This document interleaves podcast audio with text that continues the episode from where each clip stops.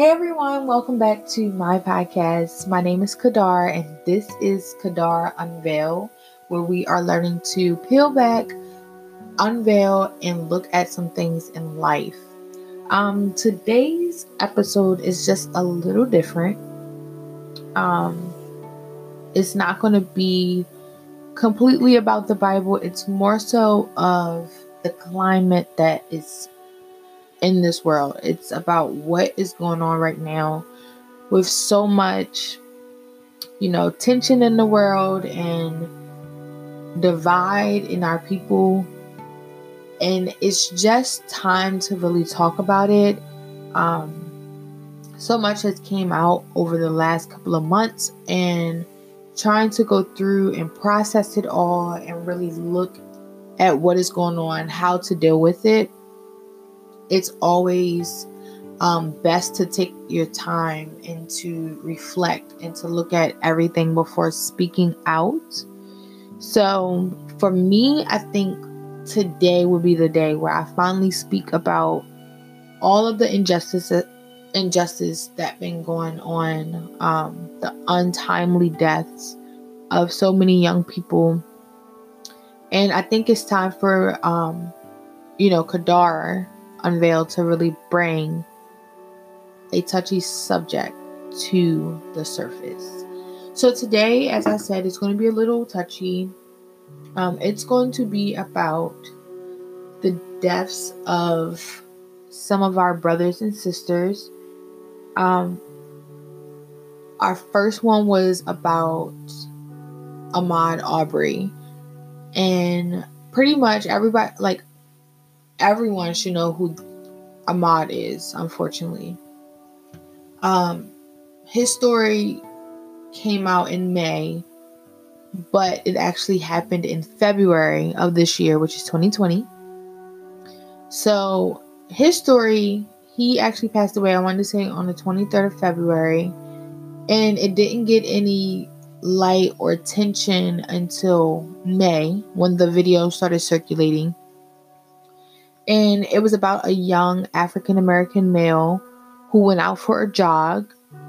And because they're saying allegedly that he stopped by a construction site, that these two white males decided to follow him through the neighborhood, chased him, chased him down with his car, hit him multiple times with their car, and eventually, um, one got out and chased him and shot him with a shotgun, killed him, and he fell to the ground in the middle of the road.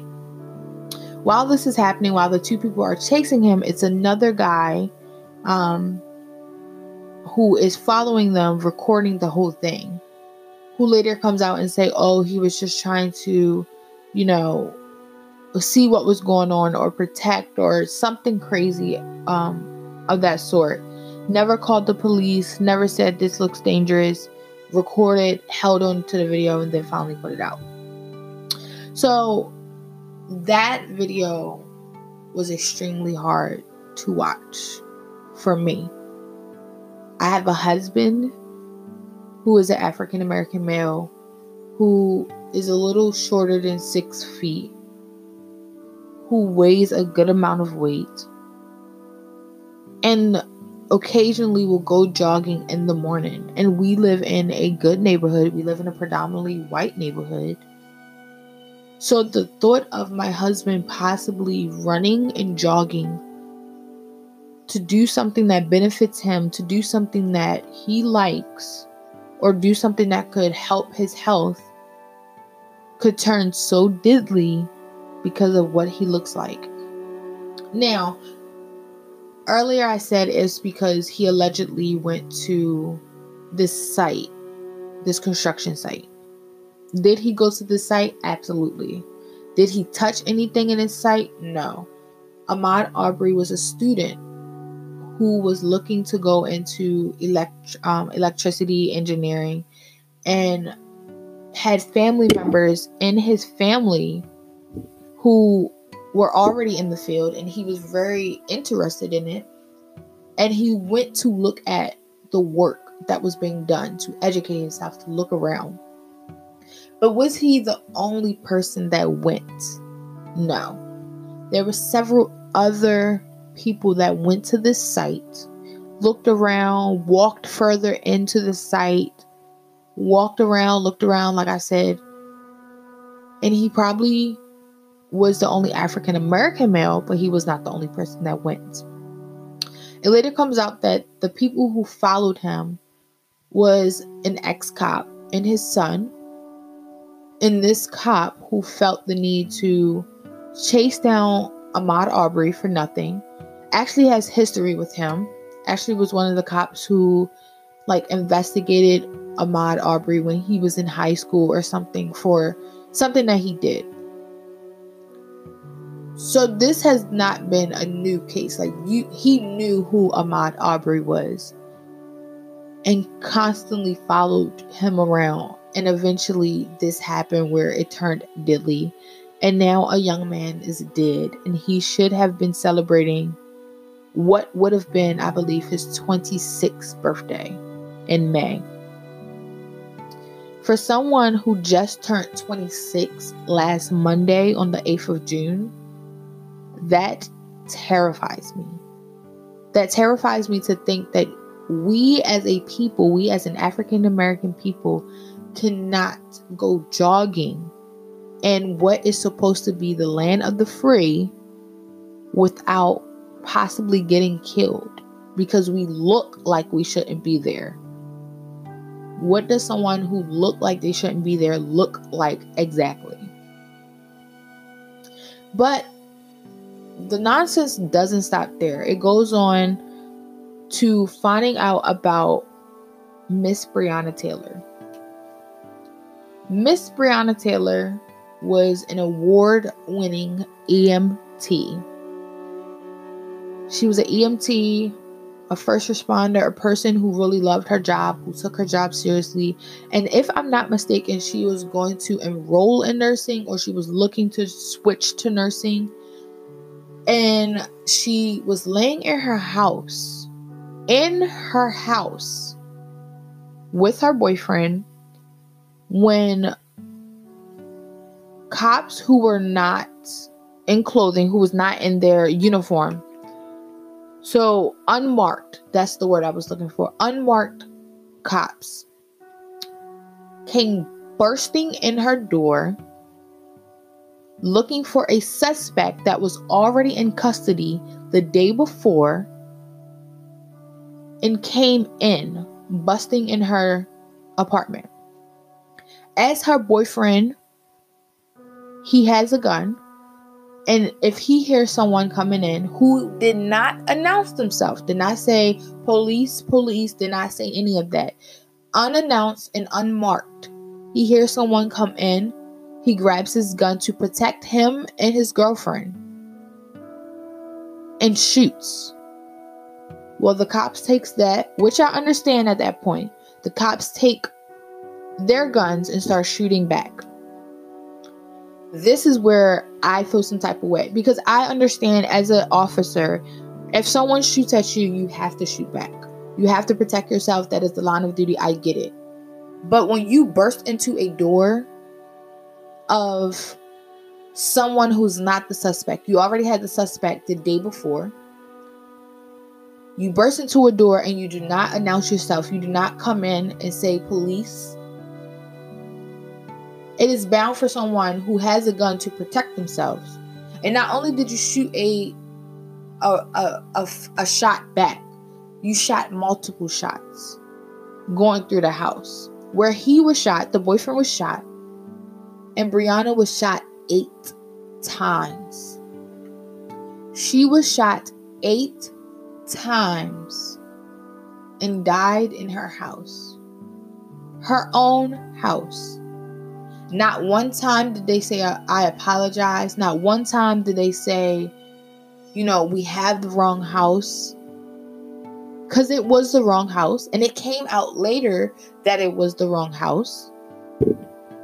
But not one time did they apologize. Not one time did they try to resuscitate her. Not one time did they try to do anything to help this young woman and, and even help this young man. Once they seen that it was not who they were looking for and they realized that they had the wrong address, they left. They left and did not apologize. That is despicable and that is disgusting. Breonna Taylor would have been, I believe, 27 this month. I believe her birthday was June, I want to say. I'm going to make sure because she deserves that. Breonna Taylor, she would have been Breonna Taylor's birthday. Let me look that up. She would have been 27 June 5th. She would have been a year older than me.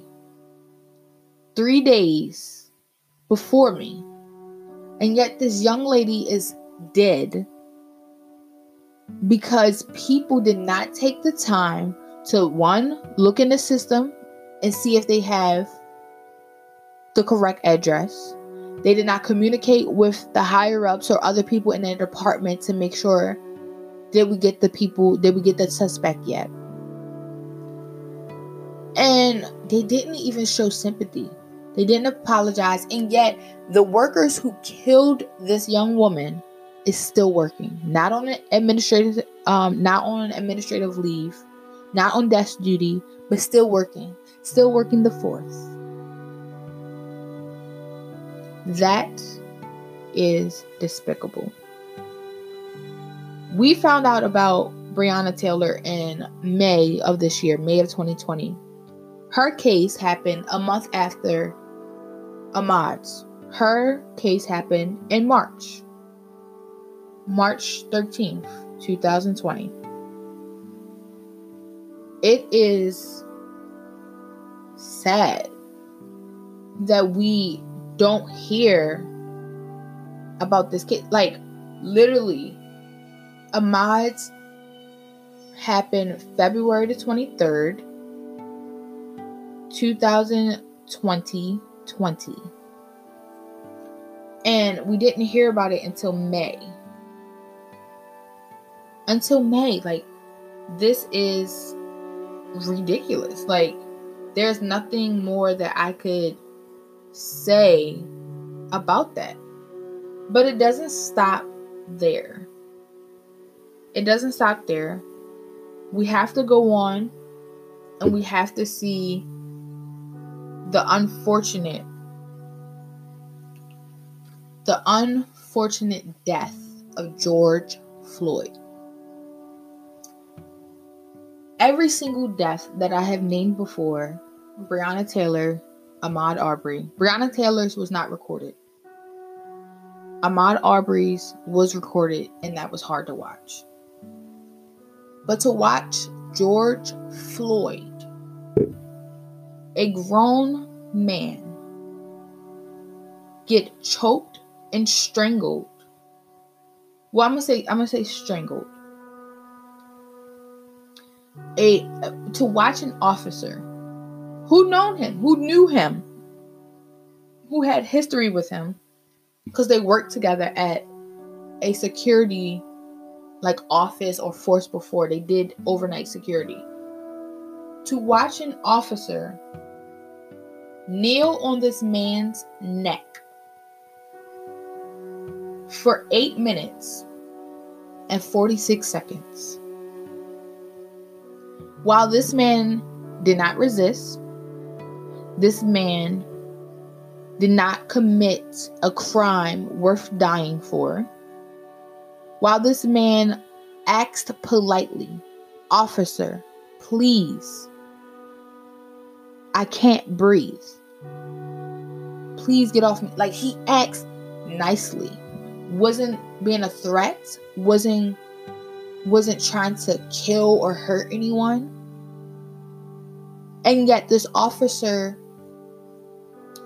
kneeled on his neck for 8 minutes and 46 seconds while two other officers kneeled on his lower back and his legs and then another officer because there was four stood by with his hands in his pockets, watching everything. Not one of the officers who did not have his knee on the neck asked the man, "Hey, let up on him. Hey, let him let him up. Let him sit up. He's not doing nothing. Let him. It's four of y'all against this one man." George Floyd was born in 1973. His birthday was October 14th, two days after my mother's birthday, a different year.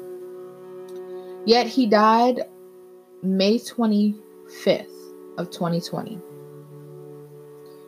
May 25th of 2020. This man, a 47 year old man, we like he he he begged he begged for them to get off his neck begged for him to allow him to breathe. I can't breathe. My body hurts. My head hurts everything hurts that is the words that he said he said i can't breathe and yet this man this officer stood kneeled let me be correct kneeled on this man's neck. As a nurse, he is kneeling on his carotid artery. He kneeled on it for 8 minutes and 46 seconds. Yet, he did not move. He did not. And this man called out, George Floyd called out for his mother who died two years ago. He called out for help to his mother. Two years ago, who died two years ago. At that point, he knew, I believe wholeheartedly, that he knew that he was going to die at that moment. But it doesn't stop there. It gets worse because this man begged and pleaded for them to get off his neck. He begged and pleaded for him to be able to breathe. He called out for his mother, who died two years ago. And we watch his body go lifeless. His body goes lifeless. They finally call the EMT or the emergency, whatever you want to call it, and they come. Do they begin to resuscitate this man. Some people saying because he was already dead, that's why they didn't do it. When you come up to a scene, you you tell the people back up. Let me clear this space. Clear this space. You check the artery, the carotid artery, the same artery that the police officer was kneeling on. You check right there to see if you have a pulse. If you do not have a pulse, you begin CPR. You begin CPR and you begin doing everything that you can to revive that person. They did not. They did not do that at all. And at that point, they are just as guilty as the officers. In my book, I'm sorry. As a nurse, if I come up to a scene and I see someone laying down and I see them not responding and I check your pulse and your pulse is not pumping back, it is not for me to declare that you are dead. It is for me to work on you, to bring you back, to work as hard as I can to make sure that I tried to get you back. And they did not. So, this is the stuff that we face as African American people. We face this each and every day, and people who are not African American don't understand it. Some of you don't understand the fear that some people live in, the anxiety, the anger, the frustration, the despair that we live in each and every day. And it's like you tell African Americans, well, don't resist. He was not resisting. George Floyd ki- was killed because of a counterfeit, uh, allegedly, a counterfeit bill or a check because the owner of the store had been receiving counterfeit bills from someone, and it wasn't him because this was his first time in uh, Minneapolis, I believe. This was him passing a $20 bill, I believe, and it was actually a real one. So this man died for nothing. And then if the people, if the people, us, African American males and our Caucasian allies, our Latino Latino allies, our Asian allies, if it wasn't for the people who decided, you know what, that is wrong and wrong is wrong, and everybody decided to unite and fight for this, if it wasn't for them, the officers would never been put on leave or been fired. It's not until you see an uproar of anger that something is done when black lives are lost. And this is why we say black lives matter. We're not saying that no one else matters. As black people, we are some of the most feared, but we love so hard. And it's sad to say.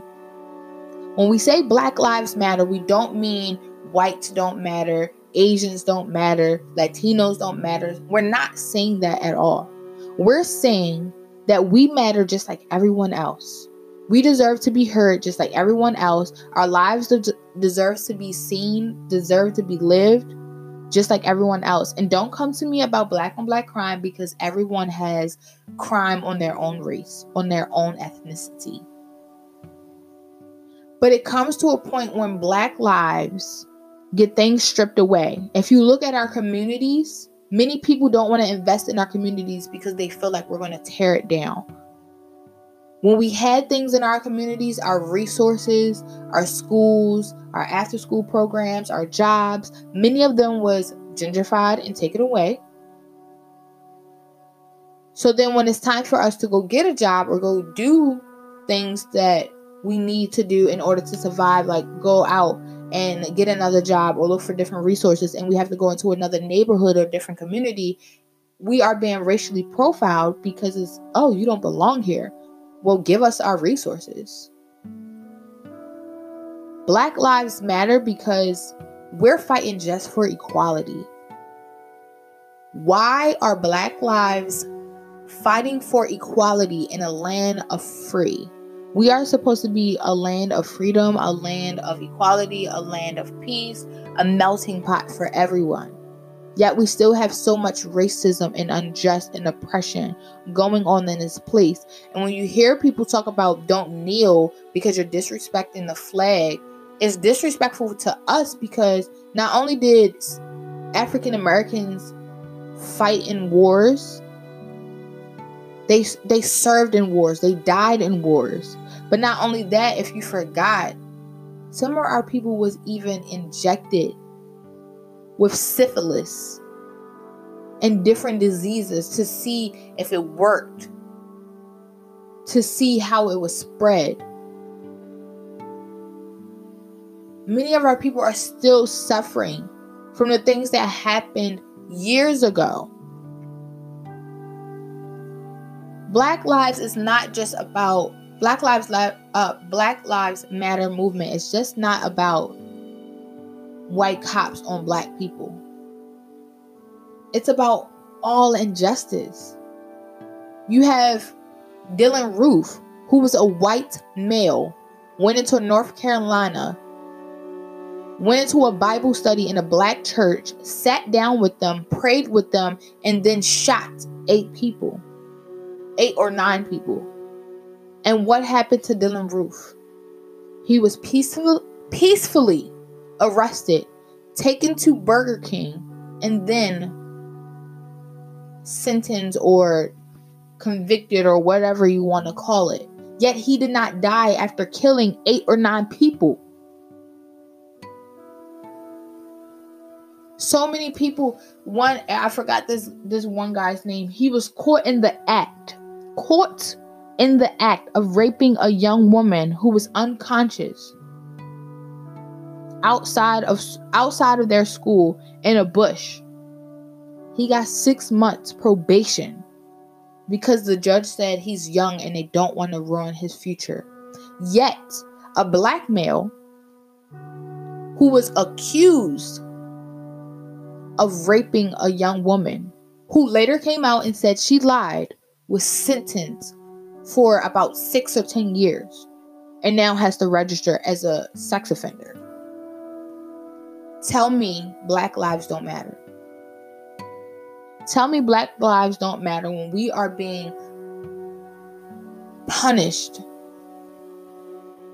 harsher than any other race. And I'm not saying you don't punish and, you know, convict those who are wrong. When wrong is wrong, yes. But if you're going to do it to us, you got to do it to everyone else. And it's sad that we don't have that. But I try to be, and I try not to be angry because it's not just a physical war that we're fighting, it's a spiritual war. God, in the Bible, in Ephesians, it tells us not to, we do not wrestle against flesh and blood, but against principalities against those in high places, against darkness. We have to be vigilant and we have to keep our armor of God on. We have to stay prayed up and we have to look to God in everything that we do. But as a Christian, I can be honest, I am tired of watching people who look like me, people who look like my brothers, people who look like my mother, Sandra Bland, people who look like me die for no reason Let's be real here. And if you don't think police brutality is a is an issue, I want you to look up and this is very very graphic. I want you to look up the video of a guy of a police officer who kills this man. Who kills this man? It's called, well, it's from 2016. And it's crazy that it's coming out now. From 2016, he was 26. This man, um, named Daniel Shaver, in 2016, January 18, 2016 to be exactly, Daniel Shaver was from Texas, was shot and killed by Philip Brailsford in a hotel in Arizona. Now, Daniel Shaver was there for work. He was an exterminator, so he had what looks like a gun, but it was a pellet gun to get like the birds and everything out. He was there for work. And because someone reported that he had a rifle, these police officers came up to his hotel room as he was coming out and told him get down on the ground. He did everything. This is a white male by the by the way. This is a white male. Daniel Shaver is white.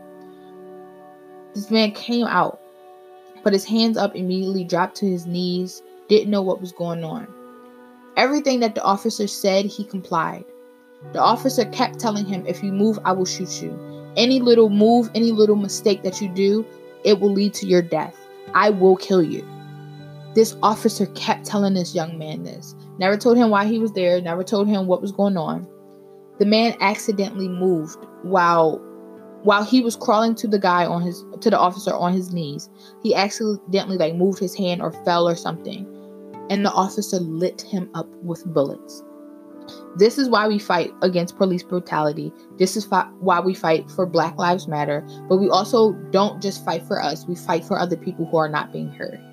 I need you guys to take time, really dig deep in yourself, and pray about the people that's on the front lines who are fighting for justice, for Black lives, and against police brutality. But for those of us who are Christian who believe in Christ, not only should we protest and be out there and be heard, we should also pray. We should also fast we should also be a voice for those who are not being able to voice their voice, who are not able to say things. I pray that this message did not bring you down, but uplift you to help you understand the severity of what we are going through. I'm sorry this message had to come the way it is, but it's time that we speak on it. This has been my words. This is, has, has been my feelings. I am tired. I am hurt. But I love you guys and try to keep pushing. All right, this has been Kadar Unveiled. I'll talk to you soon. Love you guys. Bye.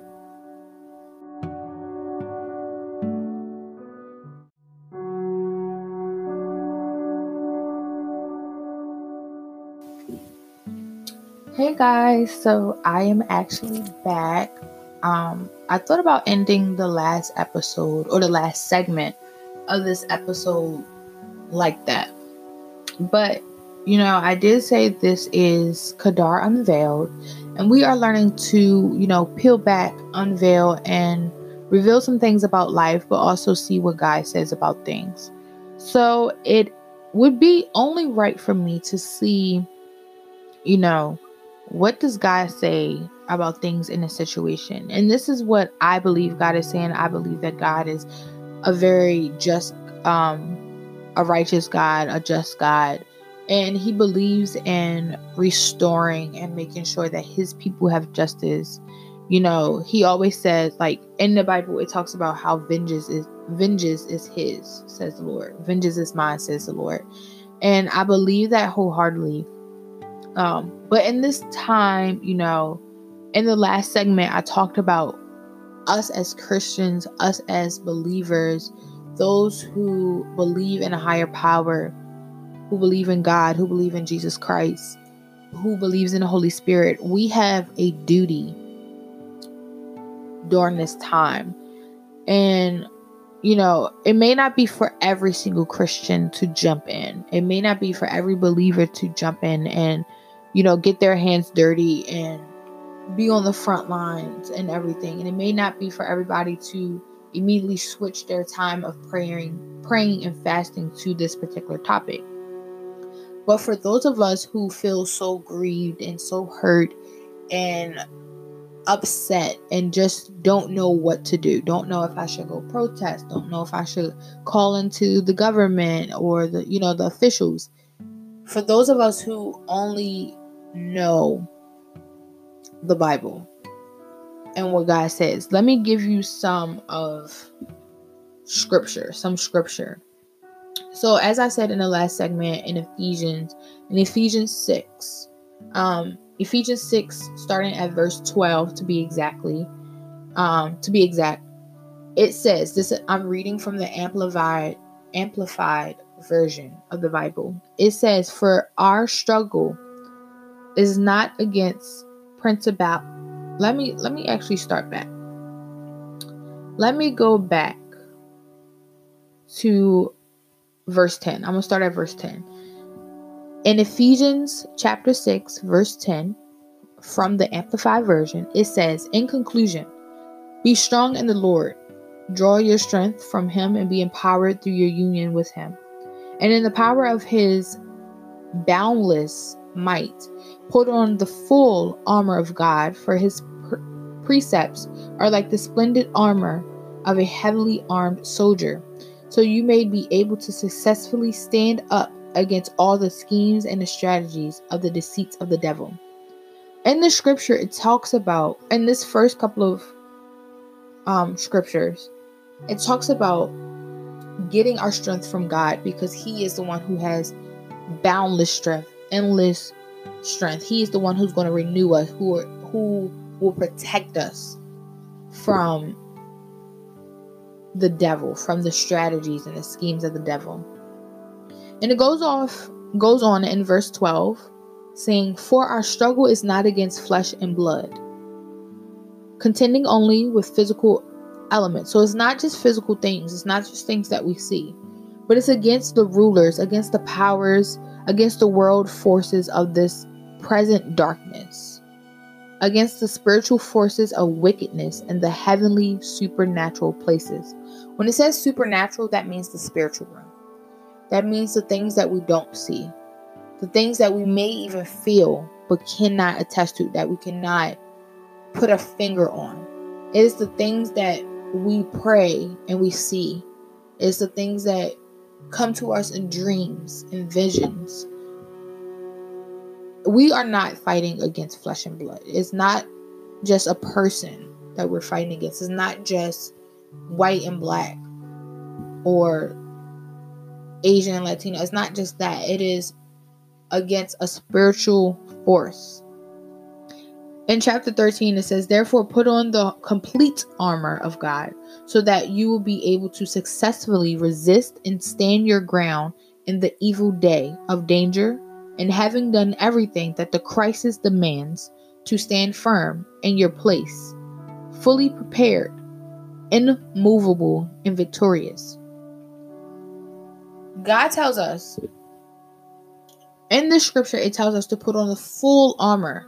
And in the scriptures to follow, you're going to see what the full armor is. But we cannot put on certain parts of the armor and think that we will be fully protected. We have to put on the full armor of God. We have to be fully equipped. Just like any other soldier that goes to war, you cannot go to war with your helmet and your boots and not have your your clothes on. You cannot go to war with your helmet and your boots and not have your guns. Or you can go you can't go to war with your guns and not have bullets. You cannot go partially prepared. You have to be fully covered and ready for war. But it also says to stand in your place, fully prepared, immovable, meaning you you won't be wavered, you won't be moved, and victorious. So God tells us to put on the full armor of God so that we are able to be victorious. We will win. We will come out of this thing on top. In verse 14, it says, So stand firm and hold your ground, having tightened the wide band of truth. So we got to have truth with us. Part one of our full armor of God. Truth is personal integrity and moral carriage. around your waist and having put on the breastplate of righteousness, an upright heart. An upright heart is knowing what's right from wrong, truth from a lie, light from darkness. And it says the breastplate, so we have to cover our hearts and protect our hearts from the schemes and the deceit of the world from the devil. When your heart is corrupt, and this is a is, this is a big thing that's going on especially while we see all the corruption going on and the racism and the unjust. This is a heart issue. This is a heart issue because many people don't know what is really bothering them. It's not just because I'm black. That that gets a good part of it. But it's something much deeper that is rooted in their heart and in their spirit that is causing this injustice and this this hatred to just rise and grow. So then it goes on to say, in having strapped on your feet the gospel of peace and preparation. To have peace, the gospel of peace on your feet means to face the enemy with firm footed stability, readiness produced by the good news. You know who God is. You know who Jesus is. You know what he did. He came, he died, he descended, rose with all power, and went up to heaven. That is the good news. We know that he defeated the devil. He has always defeated the devil, and he will continue to defeat him, and that's why the devil is mad.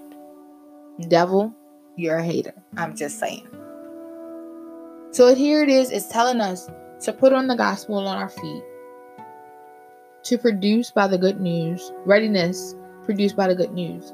And then it says, above all, lift up the protective shield of faith. So our faith will protect us, with which you can extinguish all flaming arrows of the evil one. When it talks about flaming arrows, the devil will throw different tactics, different schemes, different arrows per se in your direction. You will be hit by every different direction, but when you have the armor of God on and when you have, you know, the shield of faith on, it will not burn the way the devil thought it would. And now it will not take you out the way he thought it would. You will sustain and you will be blocked. You will block these things.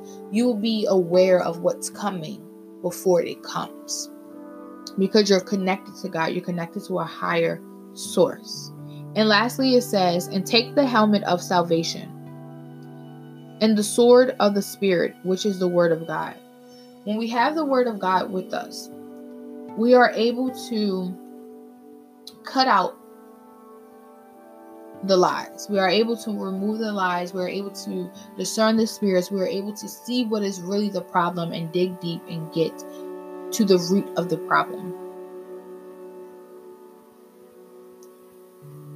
We have to be so careful as Christians that we don't attack this thing just by physical force.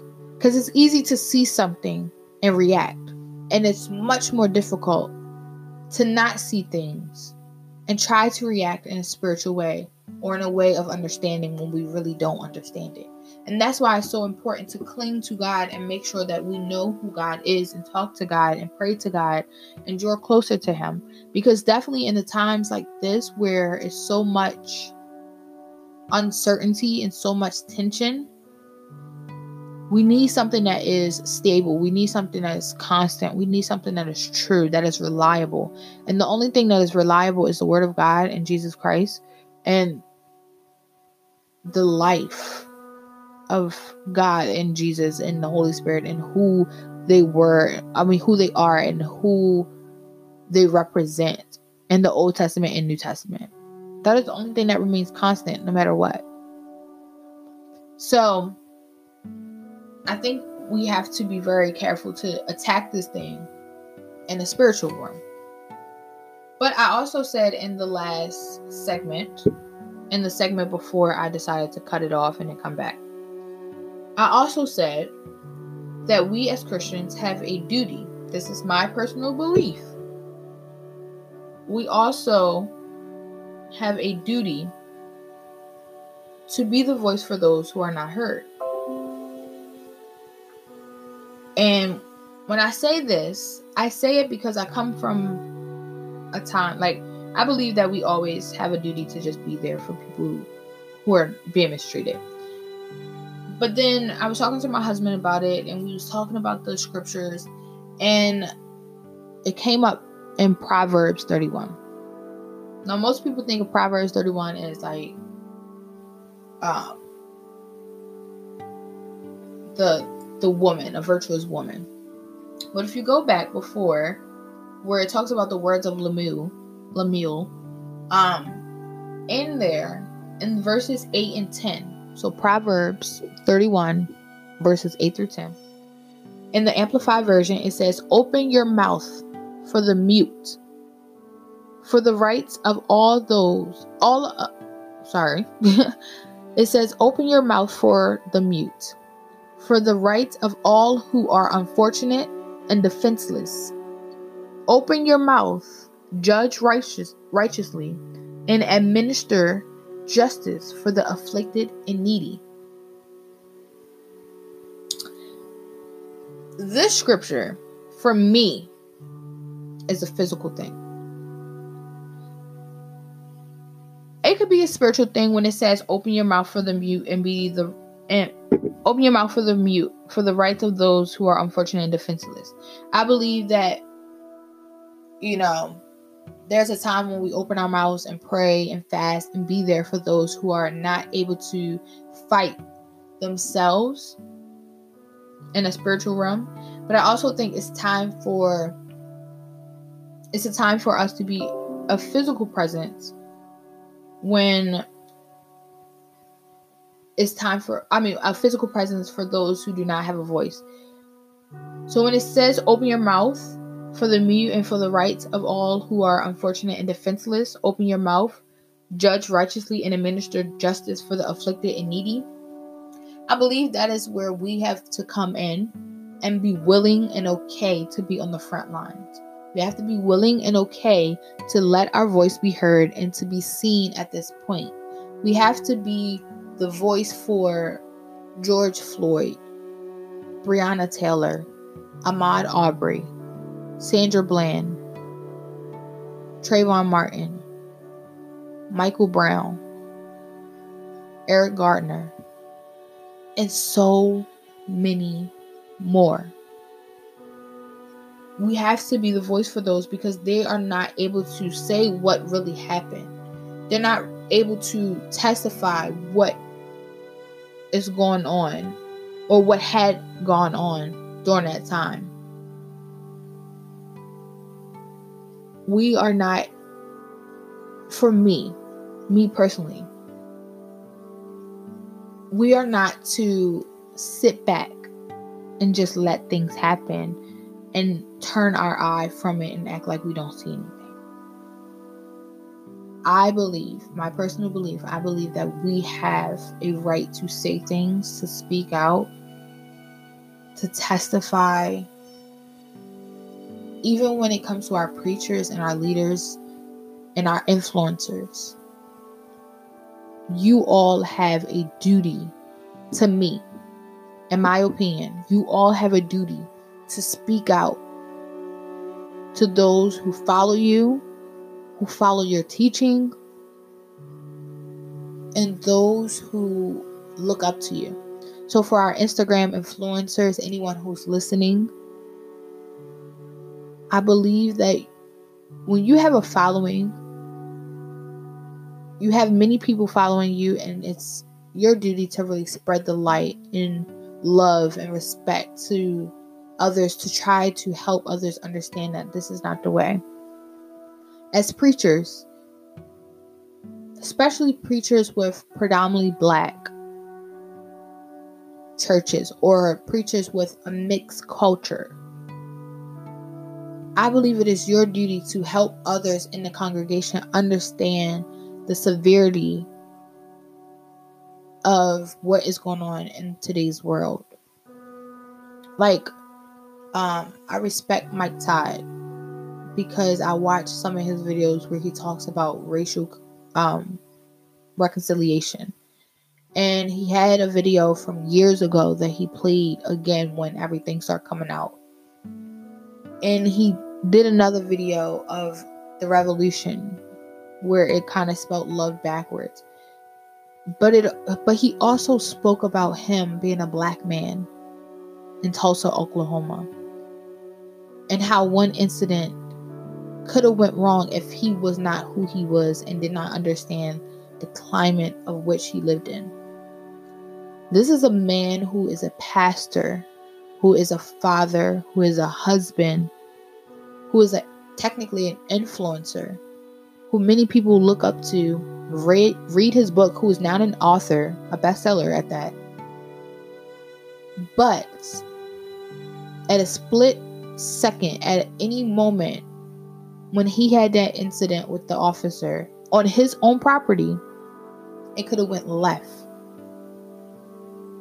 if he did not come out respectfully telling him who he is, just being overly explanatory of himself. And I think that's the scary part because no one else has to do that. No one else has to overly explain themselves just to stay alive. So, when it comes to the influencers, the preachers, the leaders, even us, regular O'Dagler people, when it comes to educating and making sure that others around us are aware of what's going on, I believe it is our duty. And my hopes and my prayers is that we take this time not only to educate and inform others who may not truly understand or may not be able to see the wrong in what's going on. But I think it's important for us, one, to draw near to God and to really pull strength from Him and guidance and love and forgiveness and try to move past this and understand that everyone who looks like the person who killed the innocent black men and women are not evil. Everyone who may be Caucasian is not evil. Every officer is not evil. It's it's not a black white officer thing. It's against unjust police brutality for those who excessively use their force to kill. It's a it's about the heart that is corrupt It's about just the injustice, the unjust, the knowing it is wrong and still getting away with it. So, guys, I do.